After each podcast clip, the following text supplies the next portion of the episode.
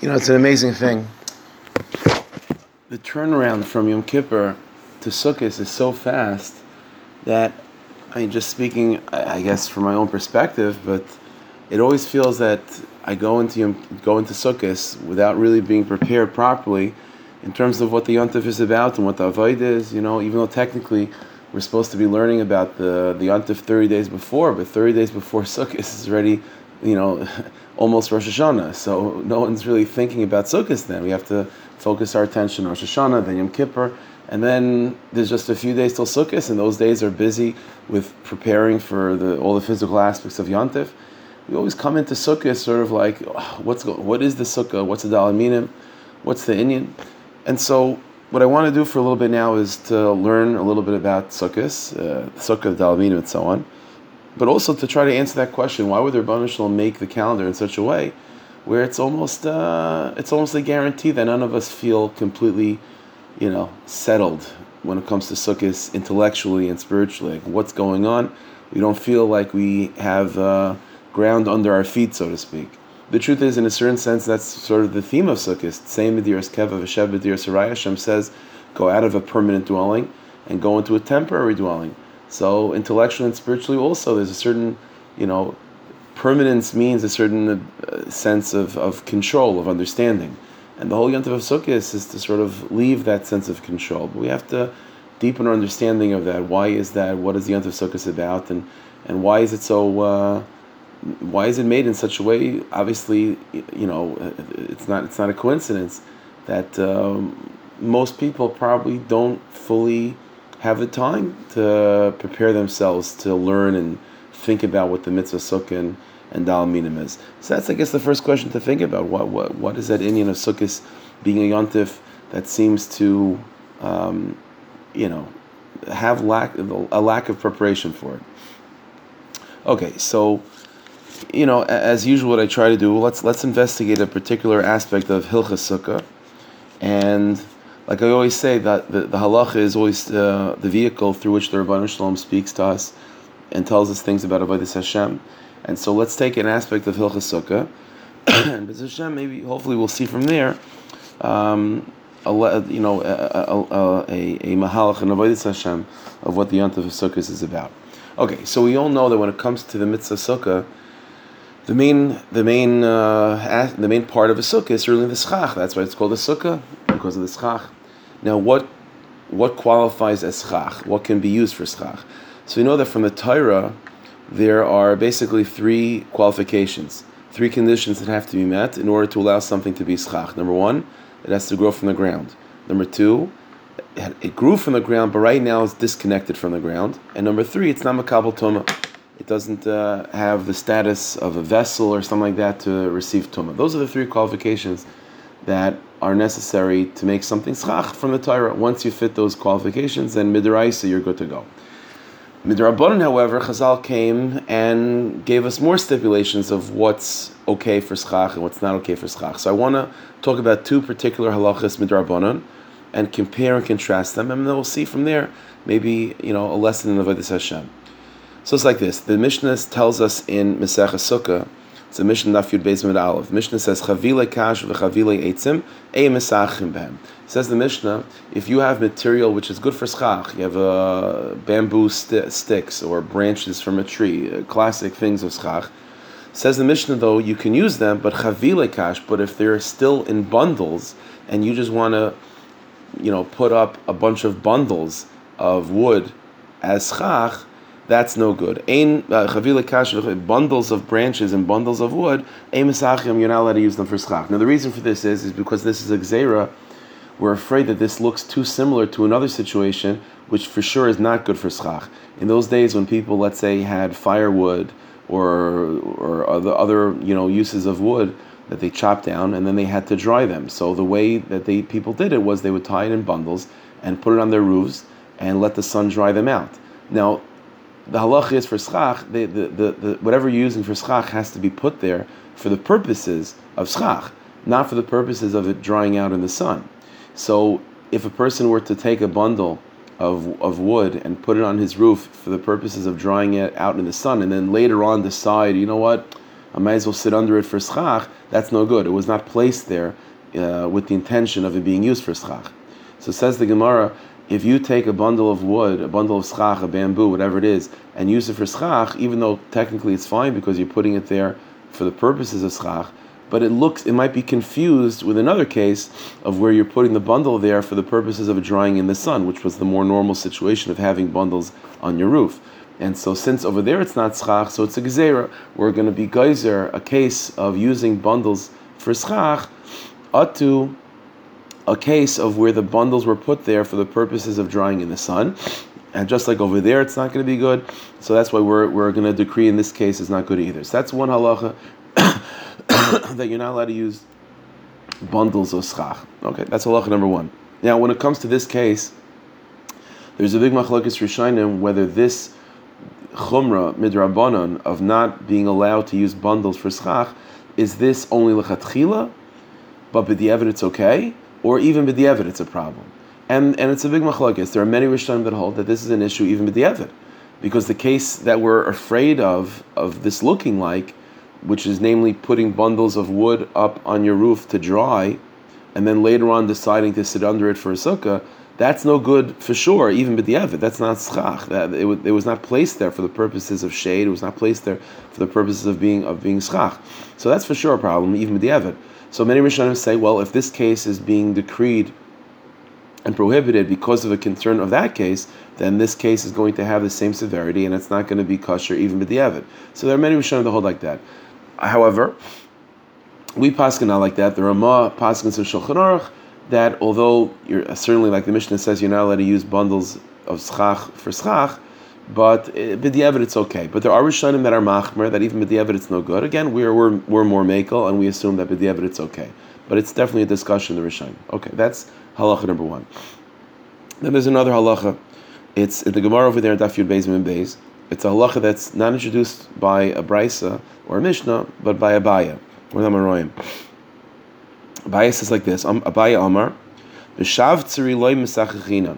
Shavtzri, I don't know exactly the translation. It's some sort of branch, some sort of wood, and says Abaya, even though it fits all the qualifications, it grows from the ground and it's not detached anymore, and it's not attached anymore, and it's not makabel tumah. Says Abaya, you're still not allowed to use it for schach. My time, or why not?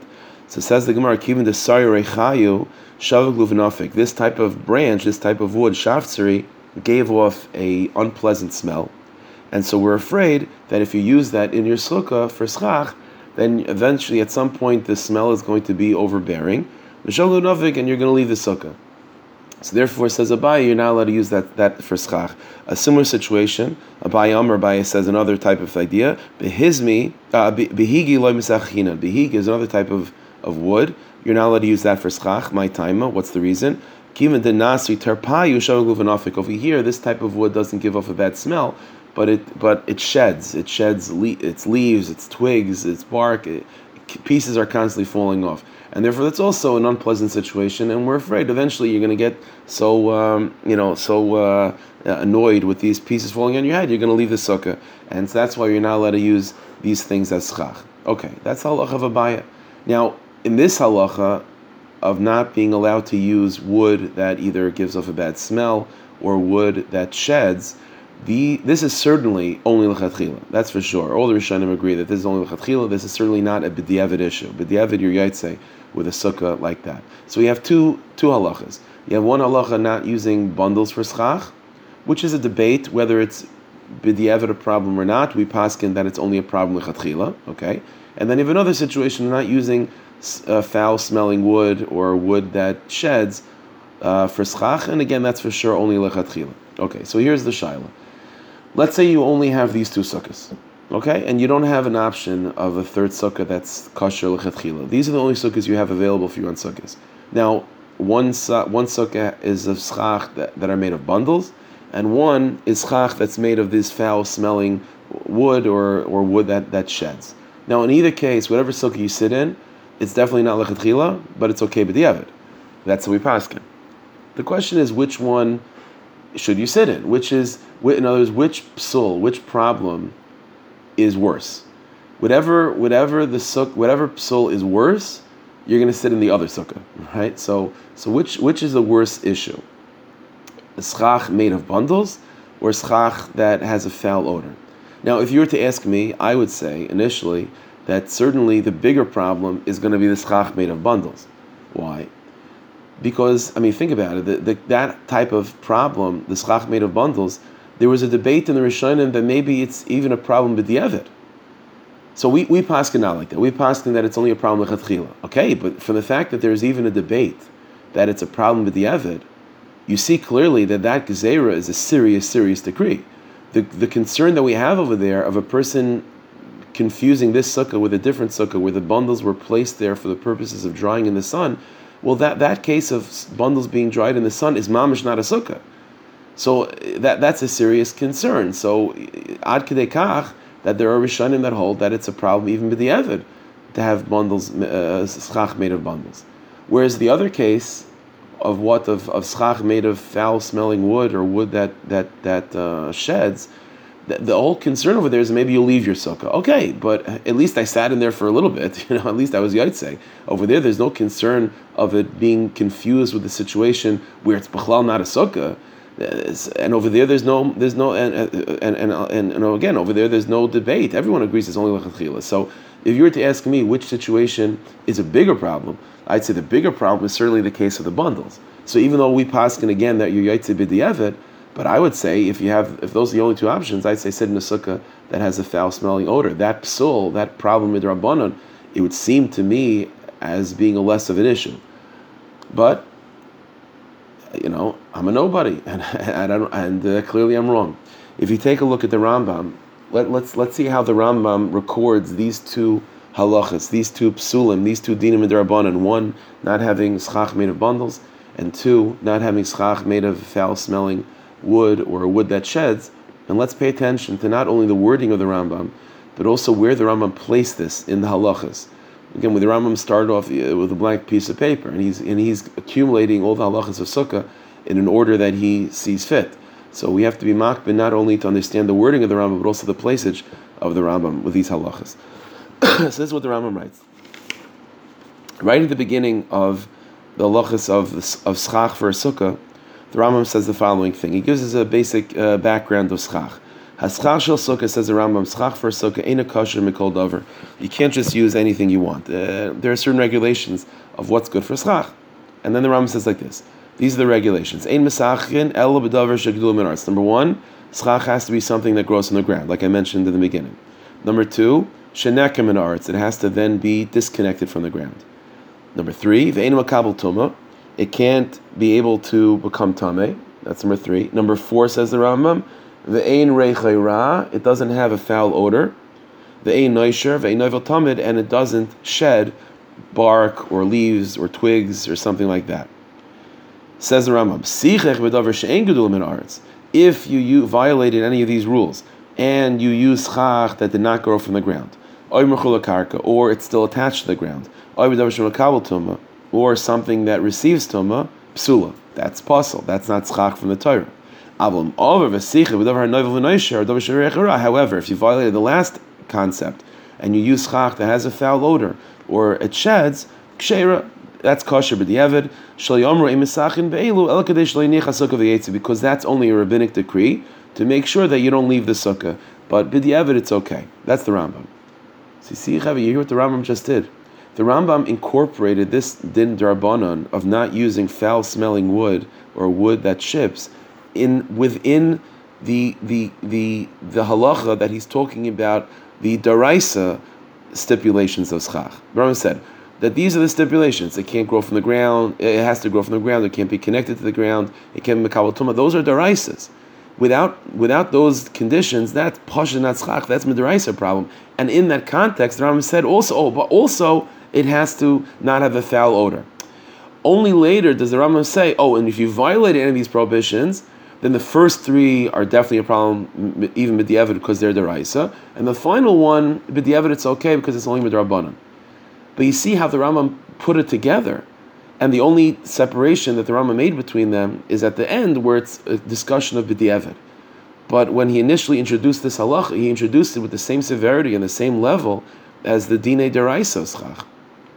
Now, juxtapose that with where the Rambam places the halacha talking about not using bundles of wood. That's ten, literally ten halachas later. In halacha yud, the Rambam says the following thing: Chavile kash, the chavile eitzim, bundles of wood, bundles of branches. Ein mesachim, you're not allowed to use that for schach either. Gezeira shemayasais and chavil sagaga, because we're concerned that they might be confused with a case of where the bundles are placed there for drying in the sun, and that's for sure not good for schach. Now over there, again, you see, you see number one, the placing of the Rambam. That halacha the Rambam did not place in conjunction when he's talking about the basic ingredients of schach and the basic conditions of schach. He saved that for literally ten halachas later. Not only is the placing of the Rambam in these two halachas interesting, but also the wording of the Rambam. When it came to this halacha of bundles, the Rambam, as he usually does, he says the he says you're not allowed to use it, and he explains why, because it's a derabanan. When, whenever it comes to a deraisa, the Rambam doesn't find it necessary to explain the reason, because it's from the Torah, it's exeres hakasif. Derabanans, you have to explain why Chazal enacted it, and that's what the Rambam is doing in halachiyot, that these bundles of schach you're not allowed to use, says the Rambam, why? Because it might be confused with a case of where the bundles were placed there to dry in the sun, not for the purposes of shade, not for the purposes of schach. But in the first halacha, where the Rambam told us about the concept of not using foul-smelling wood or wood that sheds, the Rambam didn't find it necessary to explain to explain why that's a problem. Again, just like he didn't find it necessary to explain why schach has to grow from the ground, because that's deraisa, the Rambam also didn't find it necessary to explain why schach can't have a foul smell. Only when the Rambam explained why b'di'evid it's okay, then the Rambam said, oh, by the way, because the whole reason is because we don't want you to leave the sukkah. The Rambam, in that case, not only is, is the placing of that halacha in conjunction with deraisa conditions of schach, but even the, the way the Rambam formulates the halacha without needing to tell you the reason behind it is like a deraisa, you know, he, he's using a, a deraisa uh, style to describe this halacha. So what's clear from the Rambam is the following idea, Lachar. That mid-deraisa, what's, what, the, the, the conditions that are necessary for something to be defined as schach, as we said, are three conditions. It grows from the ground, and it's disconnected from the ground now, and it's not mekabel tumah.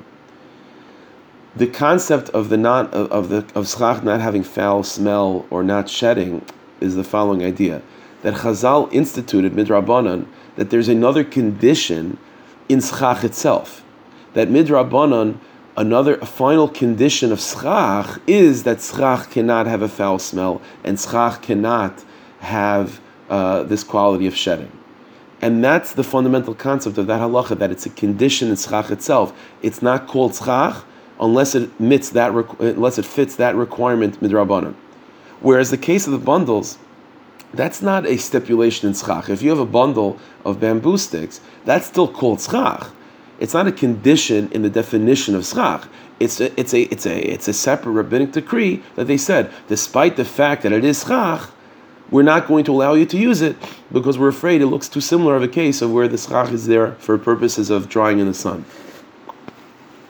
But it's not a definition of schach rabbinically.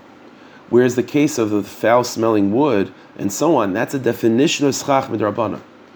And the fundamental principle is as follows, that Chazal enacted, and this is the concept behind it, Chazal were misaken that part of the definition of schach is that it's a it's a it's a it's a material that's inviting. It's a material that's comfortable. It's a material that you want to sit under.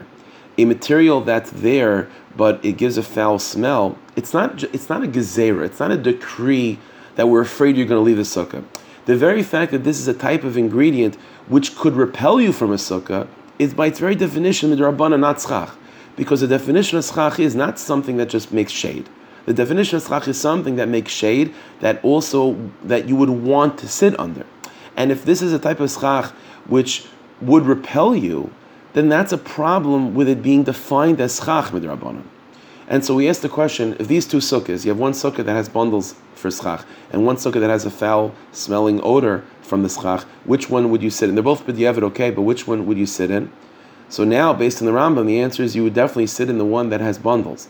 Because over there, that that that psul midrabanan is not a psul in the definition of schach. It's a secondary gzeira, albeit it's a, it's still a problem lechatchila, but it's a secondary gzeira. We're sitting in the sukkah with a foul-smelling odor. That din drabanan means that it's pasha not schach, because that's a new condition that Chazal created in schach. That it's not just a matter of of what the material is made of. It has to be a material that creates an environment that one would want to sit under. But if you don't, if it's, if it creates an environment that the opposite is, that a person would not want to sit there, that's not the definition of schach midrabanan. That's what we see from this idea. Now, no, so you have to investigate this. What's the pnimis behind this? Why would Chazal, uh, why would Chazal enact this decree when it comes to when it comes to schach? Just um, to make things more complicated. Uh, why, why they find this necessary to be misakin, that schach has to be not just something that creates shade, which is enough for the Torah, but something that also creates a pleasant environment, a place that you would want to be in. Why? Why did Chazal find that necessary to uh, to decree?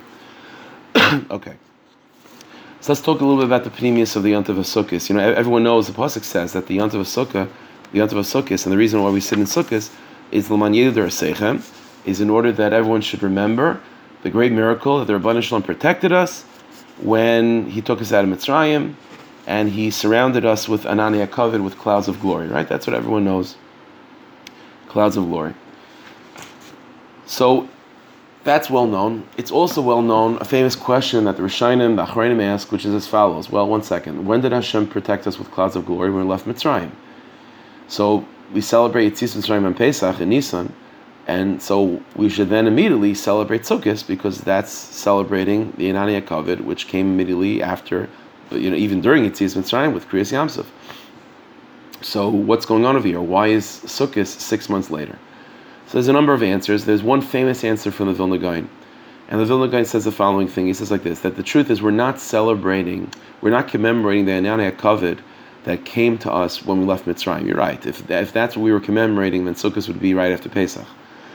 What are we commemorating? So said the Vilna Gaon, when we left Mitzrayim, we had Anani HaKavod. And then we came to Har Sinai. We said Nasa V'Nishma as Gevaldik. Problem is, forty days later, we sinned with the golden calf. Now, with the sin of the golden calf, we lost the Anani HaKavod. The Anani HaKavod left. Only eighty days later, with Yom Kippur, when the Rabbanah Shalom finally forgave us for the Chet HaEgel, only then did the Anani HaKavod return after Yom Kippur.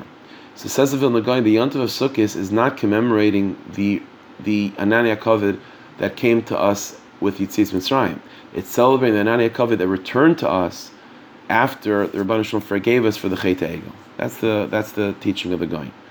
Now, this this is a Pesach into the Yontav of Sukkos. Now let, let's investigate this. Let's think about this for a second. We the Pashut Pshat we tend to think of the history of what I just said is as follows. Like, okay, we stood by Har Sinai, we said Nasa V'Nishma, which one, which was one of the greatest moments in Jewish history. That was one of the biggest mitzvahs we ever have ever done. Nasa V'Nishma. The Rebbe Shlomo said, "Oh, okay, Nasa V'Nishma, you're going to receive the Torah." The very purpose of Yitzias Mitzrayim was Tavdunus Elokim Al Har Hazeh, was to bring us to Har Sinai. So every, all the conditions are being met. We said Nasa V'Nishma Gevaldik. The problem is, and that's all true. The problem is we sinned with a golden calf, and that's a, that was a terrible, terrible mistake.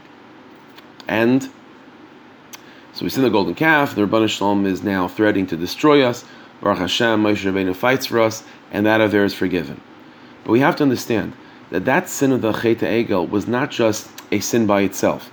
That Chet of the Egel, as great as it was, was in truth really an undoing of the Nasa V'Nishma. It was an undoing of Nasa V'Nishma. So I'll give you an example. Chazal say that when we said Nasa V'Nishma, every single Jew was given two crowns. One for Nas and one for Nishma. And then Chazal say, and when we sinned with the Chet HaEgel, those crowns were taken away. Let me ask you a question. I don't get it. The Gemara says, Ein Aver Mechav Mitzvah, that an Avera doesn't negate a Mitzvah. A person can do a big Avera, but it doesn't take away from the fact that he did other Mitzvahs. He'll have to pay, he'll have, he'll have to answer for that Avera, but it doesn't, doesn't, it doesn't extinguish his Mitzvahs. Ein Aver Mechav Mitzvah. So, what does it mean over here that, that the Chet HaEgel extinguished the crowns that we that we received by Nasa V'Nishma? The answer is, the Chet HaEgel wasn't just an Avera. The Chet, we'll have to explain this, but the Chet HaEgel was an undoing of Nasa V'Nishma. This is why when for, when the Rabbanah Shalom began to forgive us for the Chet HaEgel, Moshe Rabbeinu had to relearn the Torah again. Why does Rabbanah Shalom, why does Moshe Rabbeinu relearn the Torah? He already learned the Torah. We said Nasa V'Nishma. Man Torah was already in the process. Okay, it got a little bit delayed because of the Chet HaEgel. But then continue on. It was just a, a disruption in the middle. The answer is, it wasn't disruption in the middle. Chet HaEgel undid Nasa V'Nishma on some level. And so everything has to be, be redone. The Moshe Rabbeinu has to relearn the Torah. There has to be a new Kabbalah Torah. And in this context, this is why the the Anani HaKavod, why the Anani HaKavod leave by the Chet Egel. Well, the answer is, as I said, the entire purpose of Yitzias Mitzrayim, which the Rebbeinu Shalom describes as uh, by by Har Sinai, the Rebbeinu Shalom describes it as, "I brought you al kanfei neshama," I brought you on wings of, of eagles, which on a simple level is a reference to the Anani HaKavod. Hashem taking us from Mitzrayim with Anani HaKavod is reflective of, of of the entire process of Yitzias Mitzrayim, bringing us to Har Sinai. And so the entire purpose of Yitzias Mitzrayim and our traveling in the desert, with, with which is symbolized by Hashem taking us out with clouds of glory, which is like Hashem sort of taking us by the hand, leaving Mitzrayim, bringing us to Har Sinai, was for the purposes of accepting the Torah. And we did that with Nasa V'Nishma, but we undid that with the Chet Egel. So because of that, the the, the Anani HaKavod left. The, the the leaving of the Anani HaKavod is is is reflective of of the entire inyan of Yitzias Mitzrayim and leaving Mitzrayim and being brought to Har Sinai, being undone. And this is why the Rebbeinu Shalom is threatening to destroy Klal Yisrael, because everything is now this this undermined the very the very purpose itself. You know, this is why, for example, when Moshe Rabbeinu defends us for those forty days, so the main defense that he brings, he talks about the Sklasavis, certainly, Avram Yitzchak and Yaakov, but he also mentions how if we, if Rebbeinu Shalom, if you destroy Klal Yisrael, what are the Mitzrayim going to say? They're going to say that, see, the Rebbeinu Shalom only took them out of Mitzrayim to destroy them, and that, and that convinces the Rebbeinu Shalom to let us go. I mean, I understand Chil Hashem is a big thing, but you know, listen, Mitzrayim, they're anti-Semites anyway. No, it'll be uh, give them twenty-four hours to think of something else to hack about. That, that, why, why is that such an important thing? But let's understand that Pnimius, what Moshe Rabbeinu is telling Rebbeinu Shalom is that you just put in so much effort to take us out of Mitzrayim, and the whole Yitzias Mitzrayim is going to be undone by this. And and, and that was what, what was at stake.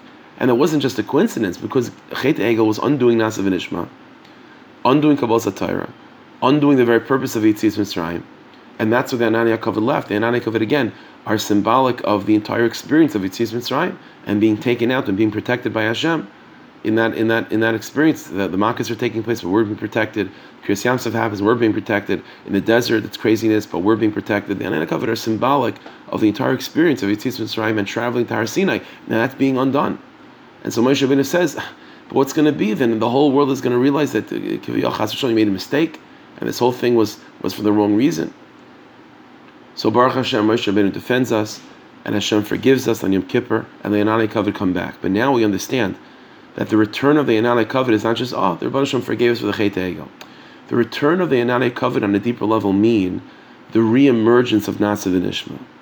It means the reemergence that, or, or the clarification that Nasa V'Nishma, although it might have seemed to be undone, it can't be undone. Nasa V'Nishma is here to stay. That's what the return of Anani HaKavod means. And with the return of the Anani HaKavod, which means the return of Nasa V'Nishma, so comes back the entire, the entire, uh, uh, the entire um, uh, purpose and significance of Yitzias Mitzrayim with Kabbalah Satira. I mean, this is why, if you think about it, Sukkot has like two personalities, right? On the one hand, it's part of that system of the three holidays of Pesach, Shavuos, and Sukkot, and on the other hand, it's also like a completion from Rosh Hashanah and Yom Kippur.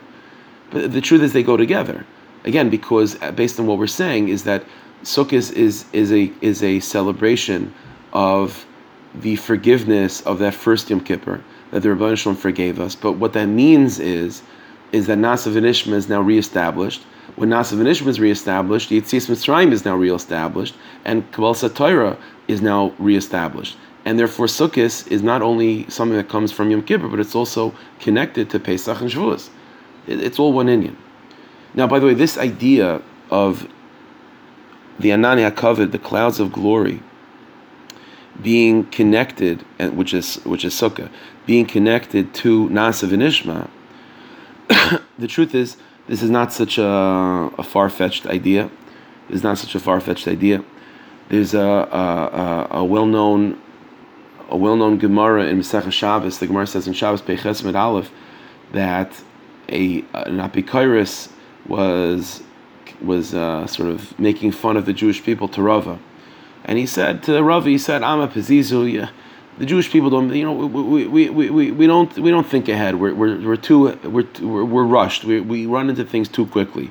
To say nas was nas v'nishma, nas v'nishma means Rabbeinu Shalom will will do whatever you say. Oh, by the way, what are you going to tell us to do? So the apikar is it doesn't make any sense to do that. First, you ask what the Torah says, see if you can handle it, and if you can handle it, then accept it. But otherwise, who knows what you're getting yourself into? So Rava responded like this. Rava said like this. Amar le, Rava said, Anan desaginan b'shleimusa ksiv ben tumas rishayim yisharm tanachim. Said Rava, the Jewish people, you look at it as a chesaron. The truth is, Nasa v'nishma is a big mila. Nasa v'nishma describes the tmimus of the Jewish people, the simplicity, the pashtus, the the the the trust of the Jewish people. Ben Tumas Yisharim, says the pasuk. Rava quotes that Nas V'Nishma is connected with this idea of the Jewish people called Tumas, the Tumim, the simple people, the people that trust in Hashem. Now, this quality of Nas V'Nishma being associated with the midah of Tmimus, of simplicity and pashtus, that's very much related to Sukkos. We know the Rishonim already say that the, that the three regalim correspond to the three others. Pesach is Avram Avinu, Shavuos is Yitzchak, and Yaakov Avinu is Sukkos. And Yaakov is described as Ish Tam Yashiv Olam. The first place that Sukkos is mentioned in Chumash is is by Yaakov Avinu. Yaakov Avinu, after he fights with with with Esav, after he overcomes that struggle, so it says in pasuk Nasa Sukkos, he goes to a place of Sukkos, and he builds a house for himself and his first animals. He builds huts, and he names the place Sukkos because of those huts. That's the first time Sukkos is mentioned in association with Yaakov Avinu. Yaakov is called Ish Tam. Yaakov is called Ish Tam. So Tamimus, which is associated with Nasa V'Nishma, is certainly also associated with Sukkos. Not only is it associated because of Yaakov Avinu's called Ish Tam, but more than that, there's a Megala Mukas. The Megala Mukas tells us that the basic dimensions of a sukkah is seven tefachim by seven tefachim by ten tefachim high. That's the basic, basic requirement of measurements of a sukkah. It could be, it could be bigger, but uh, but that's the minimum requirement of measurements of a sukkah. So said the Megala Mukas, that if you add the gematria of seven times seven times ten, that equals four hundred ninety, which is by gematria the word tamim, which means simplicity. So sukkah means simplicity. So nas v'nishma is simplicity, and sukkah is simplicity. And again, that's what we're saying, that nas, that sukkah means the reemergence of nas v'nishma. And that's what we're celebrating with sukkahs based on the Vilna Gaon, not just the return of the Inyanei Kavod. We're celebrating the reestablishment of Nasa V'Nishma, and we're saying that Nasa V'Nishma, it might have might have been covered over by the Chet Egel, but it's returned and it's not going anywhere. That's what the Yom Tov of Sukkos is celebrating. So now we have to explain what the Indian of Nasa V'Nishma is, how how does Sukkah reflect that, and why is the Chet Egel the opposite of Nasa V'Nishma? And Be'ez Hashem, from there we'll be able to uh, to go back and to understand the halacha of why Chazal enacted tzchach has to be something that makes people want to sit there. So let me share with you an idea that we find in the writings of um, of Ishbitz. It, it goes back to the Ishbitzer himself, although it's definitely more, you know, barichis and developed in the writings of his grandson, the Sayyid Yisharim of Gershon Hanachel. What, what Sukkos is about? You know, it's interesting. Chazal, I, I mentioned it earlier that the the, the Yom Tov of Sukkos is described as to leave a permanent dwelling and to go to a temporary dwelling. What's interesting is is that at the same time there's a halacha of sukkah, which is teishvu ken taduru, that whatever you do in a permanent dwelling, that's what you have to do in your temporary dwelling, which is like a funny thing. Whereas if the Rebbeinu Shalom wants us to be in a state of of temporary uh, of uh, you know a temporary dwelling, then okay, then then maybe there should be a halacha that everything we do there should be in a way of temporary.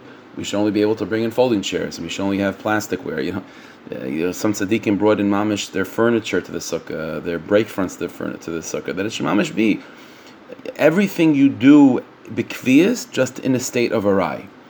It's a monashach. Does Rebbeinu Shalom want us to be b'kviyas, or does he want us to be in arai? What's this idea of everything you do b'kviyas, but now bring it to a to an environment of arai, of temporary? What, what's the side over here? So in Ishbitz we're taught the following idea, that there's really two, there's two types of experiences in life. There are two domains in, in life. There are things that are called keva, and there are things and experiences and aspects of life which are called arai. What does that mean? So, listen, there are certain things that are beyond our control, beyond our control, beyond our comprehension. Those are experiences which are called arai, temporary. In other words, Uh, the weather. We're not in control of the weather. So when we experience the weather, there's a certain um, there's a certain lack of of stability that we feel when we engage in the weather, because the weather is beyond our pay grade. It's above our it's above our domain in terms of controlling. That's called arai. That's called arai. There are certain aspects within ourselves, you know, certain subconscious motivations or subconscious traits that maybe sometimes are like triggered, right? And a person, like all of a sudden, some Indian that maybe from the time that he was a child or even from a previous life is brought to the surface. And it's in a certain sense, it was unknown to the person. It's it's beyond their jurisdiction to really understand where it's coming from, and maybe sometimes even to control. That's an Inyan which is called arai. There's a certain unsettling feeling with that. There's a certain feeling of like, there's no the, the, you you you know you don't have ground under your feet. You're not settled. You don't have full control. It's not under your belt. You don't have you don't have a grasp over it. In Ishbitz, this is called experiences or realities which are l'mala mitfisas haseichel, above the mind to comprehend. And whenever there is that inyan of above the mind to comprehend, automatically it creates, that's called arai. It creates a certain level of of feeling um, out of kilter, out of sync, out of whack, out of control. And that's an arai-dika situation. And then on the other hand, there's keva moments. What's keva? Keva means there's ground under your feet. It means you understand it, you control it, you understand where it comes from, where it's placed, at where, what its purpose is. There are certain things which are under our control, certain traits that we have, which we know what they are, we know why we have them, and we know how to control them. And those are in Yanim that are under our control. That's called keva. What's the secret of Sukkah? The secret of the Yontif of Sukkot is, you see, for the past month or so, since Elul, Elul, Rosh Hashanah, Kippur, has all been focused on taking control of your life. That's what it's been about. Your life is in disarray, and your midas are nuts. You know, your your life is in, is is out of order. Be a man and take control of your life. Define your schedule properly. Take control of your midas. Refine yourself. Refocus your and realign your life with its purpose.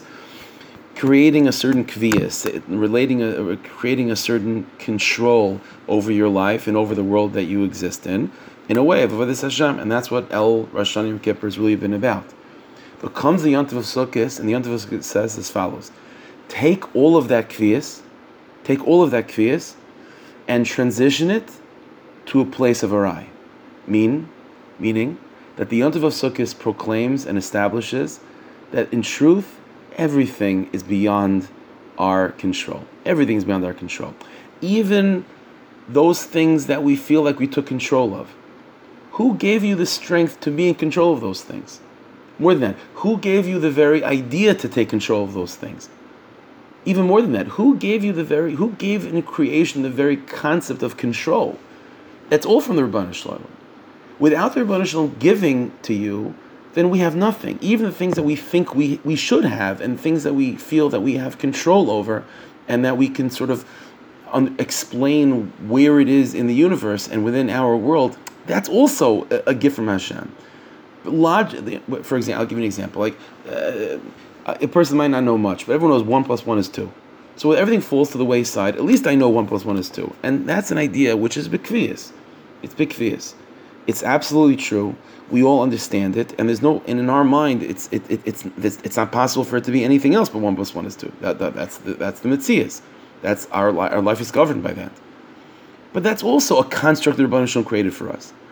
Logic itself is a construct that Ribono Shel Olam created for us, giving us some sense of stability, some sense of being able to be in control of things, and giving us a mission within this construct that I just created for you, which is.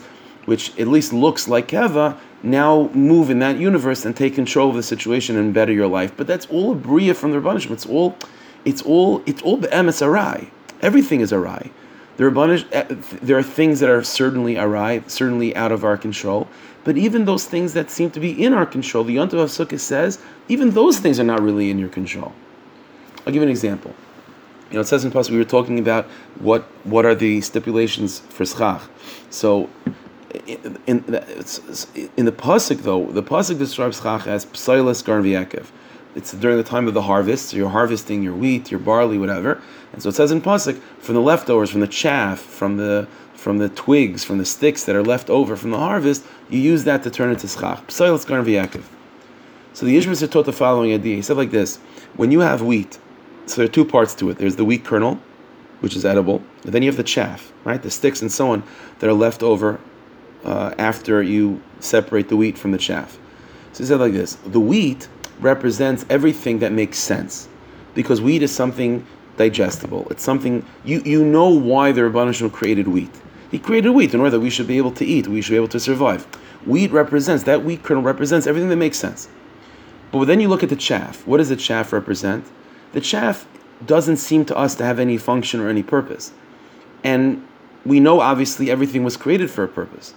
And the fact that we can't comprehend the purpose of chaff means that there's something going on that's above our head. That's what the chaff represents. And so the wheat kernel represents that which is within our grasp to comprehend. We could understand where wheat, it, why wheat is necessary for the food chain and for and for uh, the environment. We, we understand. But chaff, we don't understand what its purpose is. And that's already reflective of, well, there's got to be something going on that's above our pay grade, because everything was clearly created for a purpose. And if I don't understand the purpose, it means I'm not getting it. It's a chesaron in me. But here's the amazing thing, said the Yishitzer. If you take that piece of wheat and you plant it again in the ground, what's going to grow from it? Not just a wheat kernel. What's going to grow from it is a wheat kernel and chaff.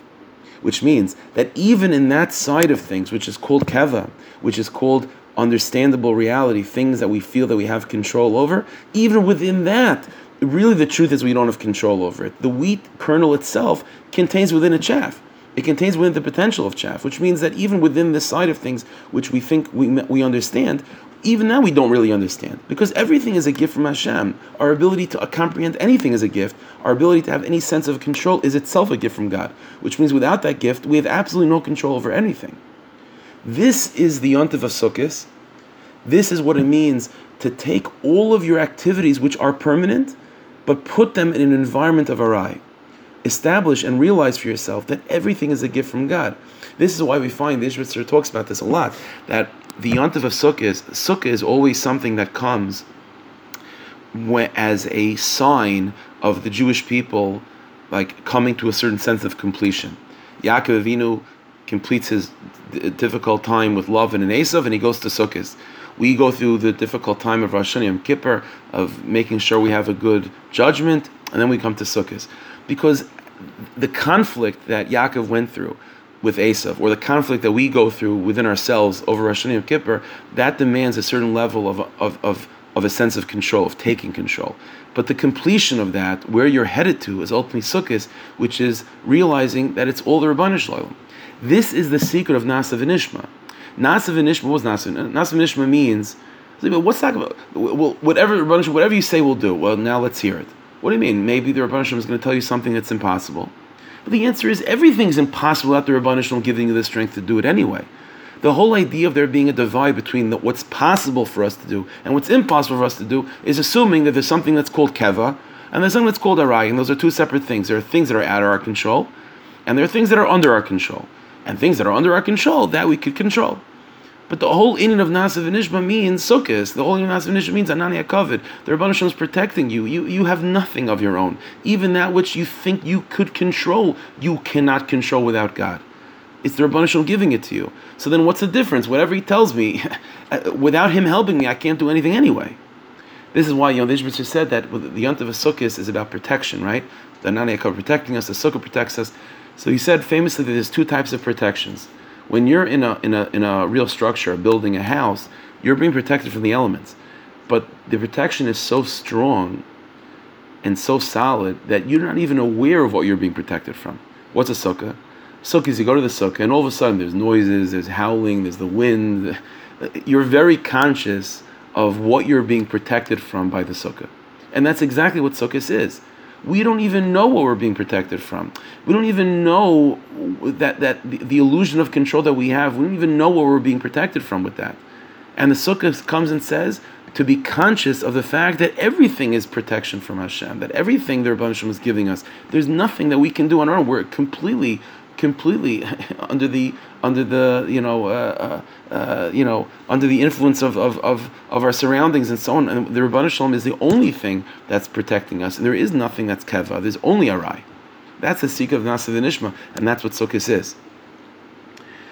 This is why the Chet Egel is the opposite of this. What's the Chet Egel? The sin of the golden calf is all about the Jewish people trying to take control, trying to be in control. Moshe Rabbeinu, they think, based on their calculations, they think Moshe Rabbeinu is gone.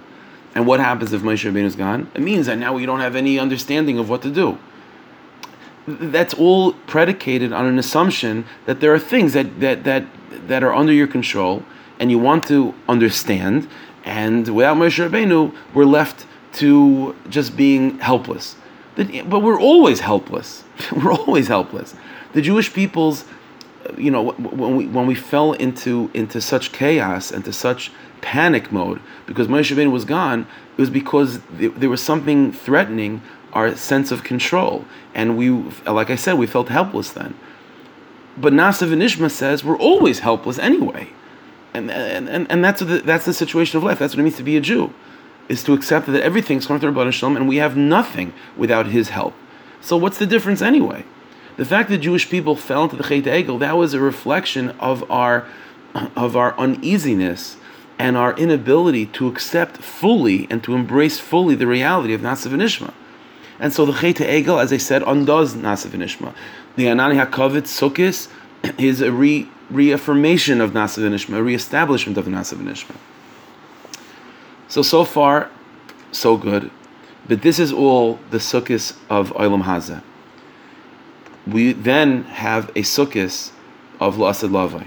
You know, every Yontif we have, but we're talking about Sukkis, so we'll, we'll focus in on Sukkah. The Yontif of Sukkis has two dimensions to it. There's the version of Sukkis that we have until now, but even this version of Sukkot that we have until now that I've been describing is still unripened. It's still not one hundred percent fully developed. It'll be fully developed with the coming of Mashiach. What do I mean? So we said Nasa V'Nishma, but we also know that at the same time, did we fully embrace this reality of Nasa V'Nishma with absolute desire and will? Beratzin? Not one hundred percent. The Pasuk says, Chazal, based on the Pasuk, Chazal say, Kaf Aleim Har Kiyigis, right? The Ribbon Shalom held the mountain overheads, sort of compelling us to accept the situation of everything is under God's control. In other words, there is such a thing where a person can accept the fact that they don't have control over their lives. And that's in the Madrega. But more often than not, that is a, that's a realization that a person is forced to accept. A person hits rock bottom, for example, and realizes that, you know what, without the Ribbon Shalom, I mamish have nothing. But that's something, that's something that ultimately the person was, in a certain sense, forced to accept. It's a madrega to then accept it, because some people will even then not accept it. But they were forced to it. So the Jewish people said Nasa V'Nishma, but there still lingers a taina against us over the fact that, yeah, but you were forced to accept it. The Ribbon Shalom held the mountain over he- over your heads and showed you clearly how you're not in control. And then you accepted it. Gevaldik, that's a madrega. But l'maisa, you were forced into it. The Gemara says in Avodah Zarah, though, that L'Asad Lavai, with the coming of Mashiach, there's going to be a full ripening of Nasa V'Nishma to such a degree where it'll be shown that the, that the Jewish people accept Nasa V'Nishma, even without the mountain being held over our heads. What am I referring to? So there's a famous Gemara in Avodah Zarah, Daf Gimel. The Gemara says that L'Asad Lavai, the coming, when the Mashiach comes, L'Asad Lavai, so the Ribbon Shalom is going to offer reward. He's going to give reward to the Jewish people for keeping the Torah. To make a long story short, because it's it's getting late and there's a, it's a long Gemara, but the Gemara says that the nations of the world are going to come to Hashem with a complaint, and they're going to say, "Listen, uh, we we also uh, you gave them the Torah. Why didn't you give us the Torah? We also deserve reward if we kept to the Torah." So Hashem says, what do you mean? They said Nasa V'Nishma, you didn't. And so the Goyim are going to say, yeah, yeah, but you held the mountain over their heads. You didn't hold the mountain over our heads. And so the Ribbon Shalom is going to say, yeah, but they earned the right to be forced into Nasa V'Nishma because they kept the Shav Mitzvahs B'nei Noach, and you guys didn't. And the Goyim are going to say, yeah, but L'maisa, all Cheshbonos aside, L'maisa, you held the mountain over their heads and you didn't hold the mountain over our heads. So it's not fair. So the Ribbon Shalom is going to say, you know what, fine, I'll give you one last chance. Yeshli mitzvah kala, I have a small, light, easy mitzvah, and it's called sukkah. And let's see if you could handle it. If you could fulfill the mitzvah sukkah, then that means that you're basically saying Nasa V'Nishma without the mountain being held over your heads. And the Gemara says famously that everyone's going to build a sukkah on their on their on their roof, all the goyim, and the Rebbeinu Shalom is going to take the sun out of its sheath. It's going to be an incredibly hot day, and what's going to happen is it's going to be so difficult. This in the sukkah, all the goyim are going to leave the sukkah. They're going to kick the sukkah and leave in frustration. So the Gemara says, "What do you mean? Well, what's the problem? Uh, Mitztar. That's if it's so so hot, then everyone is pater from the sukkah. The Jewish people are also pater from sukkah. Then it says, well, yeah, yeah, yeah, the Jewish people are pater from sukkah, but you don't kick the sukkah on the way out. The Jewish people are not going to kick the sukkah on the way out. The goyim are going to kick it on the way out. What's the secret of this Gemara? But you see, the secret of this Gemara is the Gemara is describing to us the sukkah of La'asad Lavai, the fully developed yontiv of Sukkot, as it's going to be with Mashiach, and that fully developed yontiv of Sukkot is Nasa V'Nishma, without there being any any need of Kafalem Har Kigigas. And that's what's going on over there. The Goyim are saying that the Jewish people only kept the Torah because of the mountain being held over their heads. But if it wasn't for that compulsion, maybe they wouldn't have accepted the Torah. And so we're in the same boat as them. So says the says Hashem, okay, let's let's litmus test is going to be Sukkot.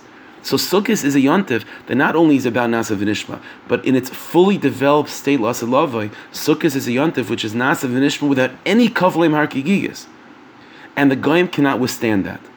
What is what? So what's going on over there? Again, as I said, there's a madrega of accepting God's complete control over your life when you're forced to recognize that. But then the ultimate clarification of the greatness of Nishmas Yisrael over the nations of the world is not that we accept Nasa V'Nishma, not that we accept God's control. Even a guy can be forced to realize that. But the real litmus test is, are you besimcha over that realization?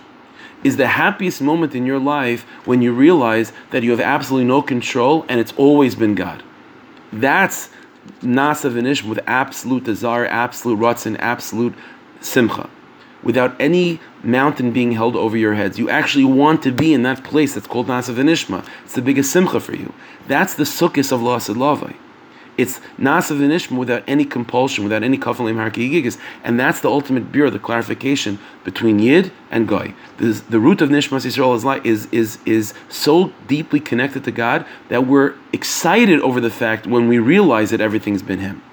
And this is the meaning what the Zohar Kodesh says. The Zohar says that man diu migazav v'sharsha di Yisrael, that only someone that's from the root of the Jewish people is yosh yeshu basukah t'chais tseil demnusa. They will only be the ones able to sit in a sukkah.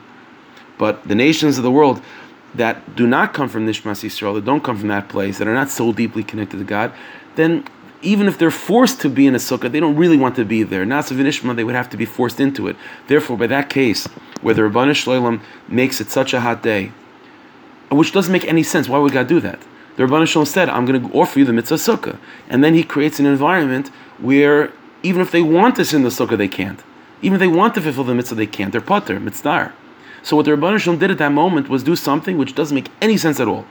He's about to give them an opportunity to be in control and to prove themselves, to sit in a sukkah. And the Rebbeinu Shalom then creates an environment where which is beyond their control to make, that now they can't sit in a sukkah. And that's the ultimate question of sukkah. Are you happy with that realization when that moment comes where it's proven to you that it's all God, that you have absolutely nothing that you're in control of? Are you besimcha over that or not? That is the ultimate birah, the ultimate Uh, uh, the ultimate uh, uh, developed yontiv of Sukkot, and the goyim leave the sukkah in acceptance over the fact that they're not in control, but they kick the sukkah. They're not happy over that. They cannot accept. They cannot say Nasa V'Nishma without the mountain being held over their heads. But the Jewish people leave the sukkah without kicking it, and that's the ultimate beer of Nasa V'Nishma without the mountain being held over our heads. So let's go back to where we started. We saw that from the Torah, schach means something that grows in the ground, and it's disconnected from the ground, and it's not makabel tumah. That's it. But Chazal come and say that part of the ingredient of schach is that it has to be creating, it has to create a place that you want to be there, a place that's not pushing you out, a place that's comfortable, a place that that there's rutzin to be there. You understand what's going on? What Chazal are doing with Rabbanon is that they're giving us a taste of the future sukkah of La'asad Lavai. Again, what is the sukkah? The sukkah is Nasa V'Nishma, but there's two versions of Nasa V'Nishma. There's the the Golus version of Nasa V'Nishma, There's the the unripened, the yontiv of Sukkot, which is Nasa v'Nishma, but you're forced to be there. But then there's the fully developed version of Nasa v'Nishma, the fully developed version of Sukkah, of Lased Lavei, which is that you actually want to be there. And so what Chazal are doing with Rabbanan is that the, the Jewish, the Chachamim, which are representing the Jewish people, are are proclaiming that Nasa v'Nishma without any kafalim harkigigis. So they're weaving into the halachas of Sukkah, which is Nasa v'Nishma in physical form, that the yontiv of Sukkah is, that the, the schach have to be of a material that you would want to sit under there. That there shouldn't be any compulsion. You shouldn't be sitting in the Sukkah thinking, ah, oh, I have to be here. No, no, you want to be there. And that itself is the Chachamim introducing to us, even Bisman Hazeh, a taste of the ultimate future of Sukkot, of Lased Lavei, where it's Nasa v'Nishma without any Kafalim Harkiyigis. Now, just to end off, everything we're talking about sounds very much like another Yontif. This whole idea of allowing the Rebbeinu Shalom to be in control of Nasa v'Nishma without any element of Kafalim Harkiyigis, that's Purim. That's Purim. Purim is all about Ad L'Yada. The Rebbeinu Shalom is running the show. He's in control of everything, even things that looks like we're doing. It's really the Rebbeinu Shalom doing it. And Chazal say that when the Jewish people had the miracle of Purim, we re-accepted the Torah without any level of Kafalim Harkiyigis.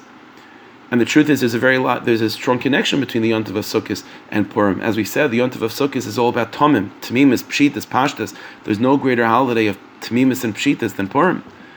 You know, uh, what's Esther's second name? Esther's second name is Hadassah. That's Hadassah Masukkis.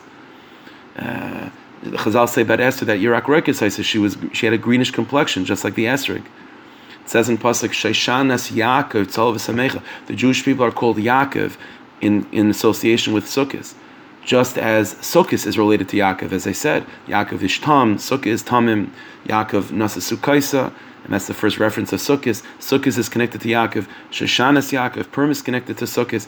Sukkot is a time of unbelievable Simcha, Simchas Beis HaShoeva, and Purim is certainly a day of Yom Yishuv Simcha, a day of unbelievable Simcha, Simcha that's without measure, without Gevul, without boundaries, because these two holidays are reflective of each other. Sukkot is is is Purim from the Torah. You know what I'm saying? It's the root of Purim in the Torah. And Purim is is is, is the derivative of it on a D'Rabbanan level. But that's what's going on over here. Ultimately, the avodah of Sukkot is, as we enter into the Sukkah, the avodah is, you step into the Sukkah, and you think to yourself, Rebbeinu Shalom, everything I have, everything I don't have, everything I will have, everything I won't have, is all from you.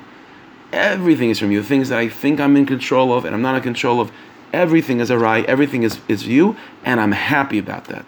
And if I'm not happy yet about it, you daven to Hashem, please let me become happy with that. Let me have a fully developed Nasa v'Nishma without without feeling forced into it, rather being besimcha over it. Let me find that Nakuda of Nishmas Yisrael, where ultimately the acceptance of the Rebbeinu Shalom's control over our lives is is is so natural and so and so pure that it's actually the biggest simcha in the world. Hashem should bless us.